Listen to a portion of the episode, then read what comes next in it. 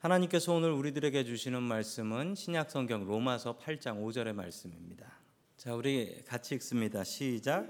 육신을 따르는 자는 육신의 일을, 영을 따르는 자는 영의 일을 생각하나니. 아멘.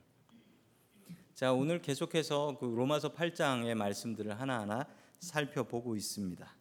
이 바울은 자신의 편지에서 크게 구별하여서 설명하고 있는 개념이 있는데 이 두 가지 반대되는 개념이지요. 어, 영과 육, 영과 육을 구별해서 설명을 하고 있습니다. 그리고 영은 선한 것이며 육은 악한 것이라고 사도 바울은 설명을 하고 있죠.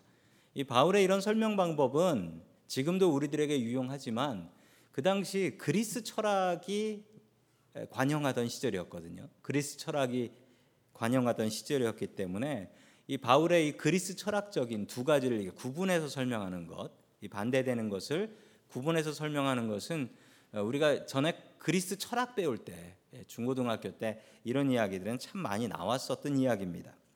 바울은 당시 사람들이 잘 알아들을 수 있는 이 두 가지를 구별해서 설명하는 것을 통하여 설명을 하고 있는데 이것은 예수님의 가르침이시기도 합니다. 예수님께서 이 영과 육은 두 가지를 구분해서 설명을 하고 계신데요. 우리 예수님의 말씀입니다. 요한복음 6장 63절의 말씀 우리 같이 보겠습니다. 시작. 생명을 주는 것은 영이다. 이군 아무데도 소용이 없다. 내가 너에게 한 이 말은 영이요 생명이다. 아멘. 예수님께서도 이 영과 육을 구분해서 설명해 주고 계십니다. 아, 육은 아무데도 소용이 없다라는 것은 이 영생, 생명에는 육은 큰 의미가 없다라는 것입니다. 예수님께서도 이 영과 육을 구분해서 설명하셨는데 이제 먼저 육을 보자면 육은 어떤 겁니까? 우리 육신, 육체를 이걸 육이라고 하죠. 살 이거 육, 육이라고 합니다. 육의 특징은 만질 수가 있다, 볼 수가 있다라는 것입니다. 그래서 확실하죠. 내 몸이 있습니까 없습니까? 있지요. 그래서 어, 얼떨떨하면 이제 꼬집어 보기도 하잖아요. 우리의 육신이 있는 것은 우리가 만지고 느끼고 보면서 알 수가 있습니다. 우리가 가지고 있는 몸은 어, 병들기도 하고 그리고 아프기도 하고 끝내는 죽습니다. 끝내는 죽어요. 죽고 나면 어떻게 됩니까? 땅에 묻든지 아니면 불에 태우든지 예, 미국에서도 땅에 묻든지 불에 태우든지 이 둘 중에 하나랍니다. 이게 우리의 육이에요. 우리의 육은 늘 변하고 영원하지 않습니다. 영원하지 않아요. 우리 나이를 먹잖아요. 어, 젊은 사람들은 젊지만 우리 연세 있는 분들은 연세 있으신데 생각해 보면은 야 내가 언제 이렇게 나이를 먹었나 그런 생각이 듭니다. 우리 육신은 자꾸 변하고 약해집니다. 그래서 우리 육신이 약해지면은 우리 어르신들 예전 예전에 우리 어르신들 모이시면 무슨 얘기를 하셨냐면 어, 지금도 어르신들이 모이시면 무슨 얘기 하냐면 뭐 먹으면 몸에 좋더라 이 얘기를 많이 하세요. 지금 웃으신 분들은 다 해보신 분들이에요. 저도 한국에 갔더니 저희 어머니께서 갈 때마다 저는 이제 매년 한국에 들어가니까 어머니께 인사드리면 매년 무슨 이상한 건강식품을 저한테 소개해 주세요. 작년에는 또 갔더니 뭐가 몸에 좋다고 이거 이거를 먹어야 된다고 막 저한테 꼭 먹으라고 그래서 저는 괜찮습니다라고 사양을 했는데 저희 어머니 그거 드시고서 응급실 실려 가셨잖아요. 너무 많이 드셔가지고. 그러면 안 되는데. 자, 우리의 육신은 약합니다. 육신은 약하고 육신은 변해요. 그런데 영은 다르죠. 영의 특징은 무엇입니까? 영은 우리 성경에도 그렇고 성경 밖에 다른 사람들이 생각하는 것도 그렇고 영은 볼 수도 없고 만질 수도 없는 게 영입니다. 그래서 사람들은 착각을 하죠. 영은 없나 보다. 그냥 보지도 못하고 보지도 못하고 만질 수도 없으니까 이거 그냥 없나 보다라고 생각하지만 우리는 영의 존재를 믿습니다. 영은 분명히 우리 가운데 있습니다. 몸은 죽어서 없어질지언정 우리의 영은 없어지지 않는다라고 분명히 말씀하고 계십니다. 몸도 그냥 죽고 나면 땅에 묻히고 땅 속에 묻히고 그리고 불에 타서 끝나는 것 아닙니다. 사도신경 우리가 외우시면서 예배 시작했지요? 사도신경에 보면 몸에 대한 이야기가 나오지요. 사도신경에 뭐라고 나오냐면 우리가 외운 사도신경에는 몸이 다시 사는 것과 영원히 사는 것을 믿사옵나이다. 아멘. 이렇게 나와요. 몸이 다시 산다. 몸은 죽지만 분명히 하나님께서 천국에서 부활하는 날 다시 살려 주신다라는 사실입니다. 다시 살려 주신다.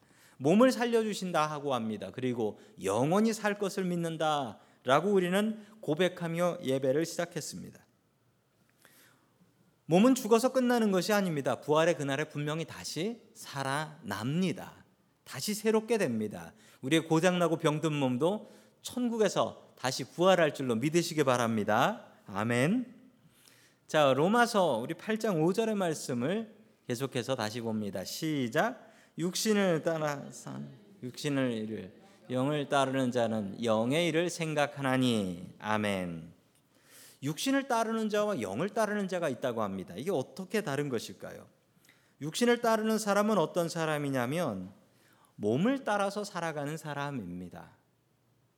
몸을 따른다라는 것은 우리의 몸이 피곤하면 쉬고 몸이 피곤하 몸이 병들면 눕고 육신을 따라가는 사람이죠. 우리는 육신을 따르게 될 수밖에 없습니다. 그리고 육신의 요구만을 위해서 살아가는 거예요. 육신의 요구만을. 제가 한국 가면서 참 당황스러운 것은 아니 한국에는 뭐 이렇게 음식점들이 많습니까? 미국에 되면 음식점들이 너무 많고 음식점만 많나요? 이 오토바이도 많아서 배달을 그렇게 많이 해요. 그리고 TV에도 보면 술 먹는 방송들 그렇게 많이 나오고 그리고 얼굴 고쳐주는 성형해주는 방송도 있더라고요. 뭐 렌미인 뭐 그런 거 있더라고요. 그래가지고 뭐 얼굴이 불만인 사람들은 또 얼굴을 고쳐주고 한국 사회가 병 들었어요. 무슨 병이 들었냐면 너무 육신만 생각해요. 제가 그래도 미국에서는 떳떳하게 돌아다니는데 한국에 가면 기가 죽어요. 기가 기가 죽어요. 사람들이 왜 그렇게들 다 외모에만 신경 쓰고 지하철을 타면 뭐 압구정역 몇 번 출구 무슨 성형외과 다들 그런 이야기들 하고 먹고 마시고 육신에 대한 일들만 합니다. 참으로 안타깝습니다. 그걸 보면서 드는 생각은 예쁘게 꾸미고 잘 먹다가 죽자. 이게 한국 사람들 마음인 것 같습니다. 그러면 그럴수록 교회는 멀어집니다. 그러면 그럴수록 영은 멀어집니다. 영에 대한 관심들은 멀어지게 되는 거예요. 자, 육신을 따르는 사람들은 이런 사람들입니다. 성령을 따르는 사람은 어떤 사람일까요? 영을 따르는 자는 어떤 사람이냐? 이 영은 오늘 영은 성령을 이야기합니다. 성령님을 따라가는 사람들은 어떤 사람이냐? 예배와 기도와 찬양을 생각하는 것이죠. 오늘 하루를 생각해 보십시다. 나 자신을 평가해 보시죠. 나는 육신을 따르는 사람이었나요? 영을 따르는 사람이었나요? 물론 우리가 육신의 일을 저버릴 수는 없습니다. 아, 먹어야 살죠. 그리고 잠 자야지요. 그리고 아프면 병원 가서 고쳐야지요. 그러지 않고 사는 분들도 있어요. 근데 그건 틀린 거예요. 근데 중요한 사실은요. 우리가 먹던 마시던 무엇을 하던 간에요. 그 일은 해야 되지만 그 일의 목적을 바꾸면 돼요. 목적을 바꾸는 건 뭡니까? 내가 이것을 하나님 영광을 위해서 한다라는 겁니다. 내가 가게를 열고 내가 사업을 해도 이 돈 많이 벌어서 떵떵거리고 살아야지 이러지 말고 내가 오늘도 이 일을 통해서 하나님께 영광을 돌려야지 이렇게 살라는 거예요. 목적을 바꿔야 됩니다. 학생들이 공부를 해요. 공부를 하는데도 육신을 따라 공부하는 사람이 있고 영을 따라 공부하는 사람이 있어요. 육신을 따르는 사람은 뭐냐고요? 육신을 따르는 사람은 성공해서 돈 많이 벌어야지. 이렇게 공부하는 건 육신을 따라 공부하는 거고요. 똑같은 책, 똑같은 페이지를 봐도요. 내가 이 일을 통해서 하나님께 영광 돌리고 이 땅에 쓸모 있는 사람 돼야지. 그럼 그 사람은 영을 위해서 공부하는 겁니다. 우리가 무엇을 하든지 이 무엇을 하느냐가 중요한 게 아니에요. 이거보다 더 중요한 건 이걸 내가 왜 하지? 이걸 내가 육신을 따라서 하는 거야. 성령을 따라 하는 거야. 목적을 바꾸십시오. 육신을 따라하면 그건 내 혼자 하고 내 힘으로 하는 거예요. 그런데 성령을 따라하면 그것은 내가 하는 게 아니고 하나님의 도우심으로 하는 겁니다. 그래서 제가 저희 아이들한테도 우리 중고등부 아이들한테도 늘 부탁하던 말이 있어요. 그게 뭐냐면 공부할 때 기도하고 해라. 이게 네 공부인 줄 아냐? 공부할 때 기도하고 해라. 그리고 제가 사업하시는 분들한테 부탁드리지요. 아침에 가서 가게 문 열 때 기도하고 열라고. 이 가게 하나님께서 인도해 주시라고. 기도하고 문 여시라고 부탁드리잖아요. 하고 계시지요? 예, 다 하고 계실 줄 믿습니다. 아무도 아멘 안 하세요. 예, 하고 계시군요. 감사합니다. 자, 우리가 무엇을 하느냐보다 중요한 것은 내가 이걸 육신을 따라 하는 건가? 아니면 성령을 따라 하는 건가? 육신을 따라하면 그건 내 힘으로 내 능력으로 하는 거예요. 그런데 성령을 따라하면 그때는 성령님이 도와주십니다. 이건 내 일이 아니거든요. 내 일이 아니거든요. 자, 계속해서 우리 6절의 말씀 계속해서 봅니다. 시작. 육신에 속한 생각은 죽음입니다. 그러나 성령에 속한 생각은 생명과 평화입니다. 아멘. 시작은 비슷해요. 같이 공부를 해도 육신을 따라 공부, 나 성공해야지. 억울하니까 출세해야지. 이렇게 공부하는 사람하고 하나님 이거 열심히 공부해 가지고 하나님께 쓰임 받겠습니다. 하나님의 일을 하겠습니다. 이런 사람하고 공부하는 페이지는 똑같아요. 그런데 결과가 달라요. 결과가 어떻게 달라요? 육신에 속한 생각은 끝내 죽음이고 성령에 속한 생각은 생명과 평화다라는 것입니다. 열심히 살고 열심히 공부하고 열심히 일하는 것으로 세상을 바꿀 수 있나요? 그렇지 않습니다. 세상을 가장 망치는 사람들이 누군가요? 크게 망치는 사람들은 크게 똑똑한 사람입니다. 크게 공부 많이 한 사람들이 크게 망쳐요. 육신에 속한 생각은 죽음이에요. 우리가 얼마나 열심히 하느냐, 얼마나 성공적으로 사느냐가 중요한 게 아니라 내가 육신에 속한 생각을 따라 사느냐, 아니면 성령을 따라 사느냐.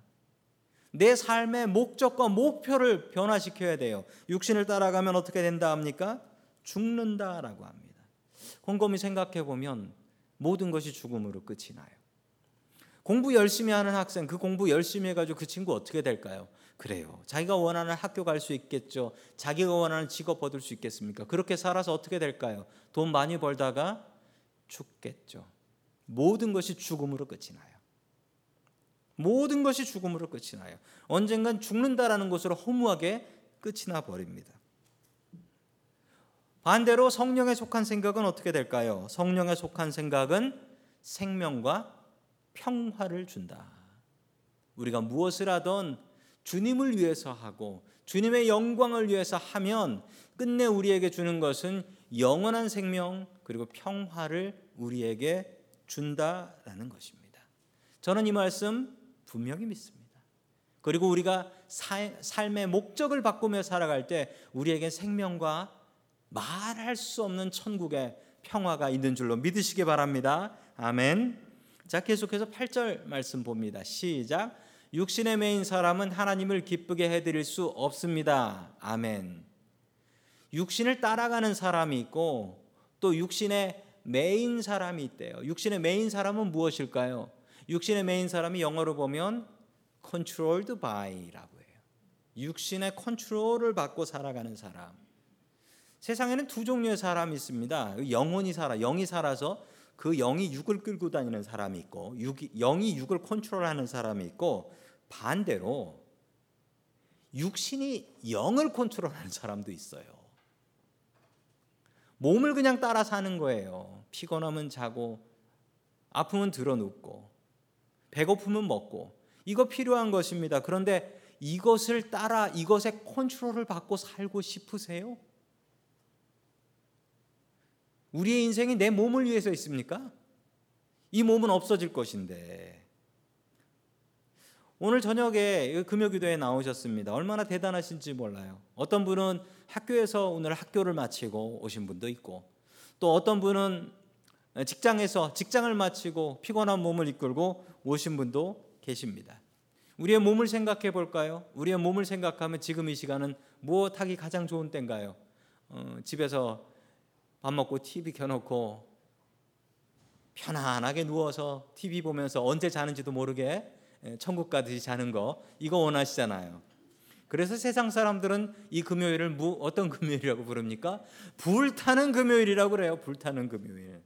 왜 불타는 금요일인가? 저는 이 의미를 정말 모르겠는데 곰곰이 생각해 보니까 솔직히 저는 금요일이 되면 온갖 세상의 압박이 다 몰려와요.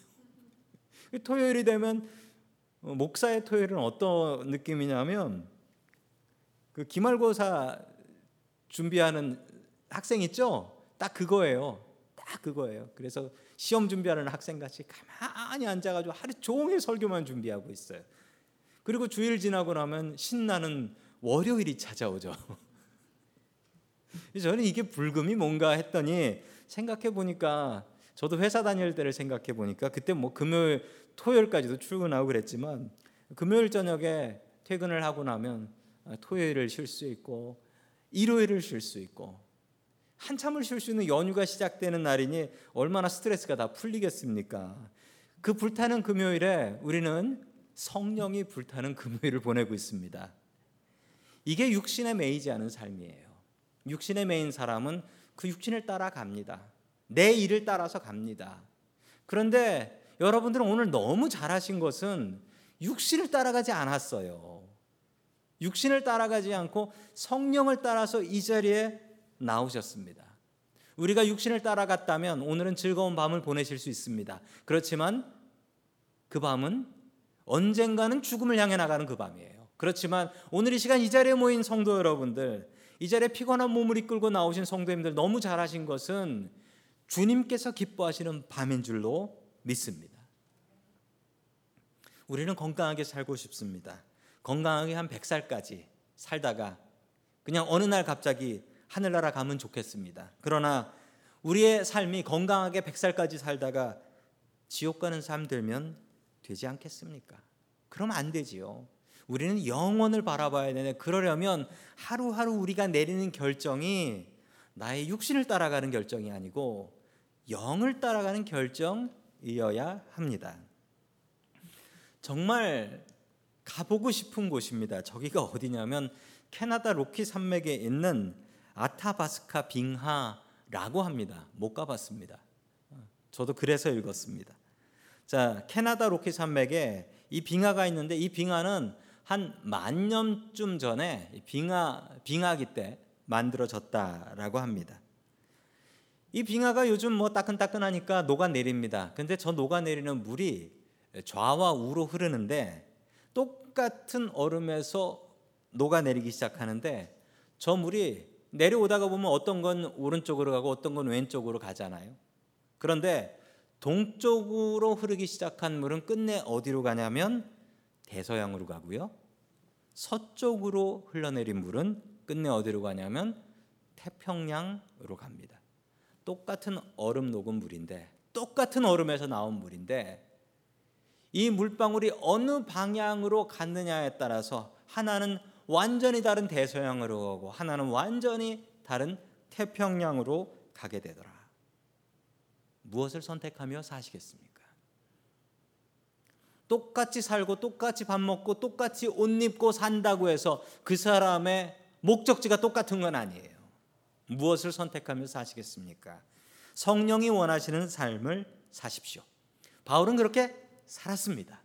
자신의 성공을 쫓아 살지 않고 육신의 일을 쫓아 살지 않고 성령님께서 원하시는 길을 걸어가며 살았습니다.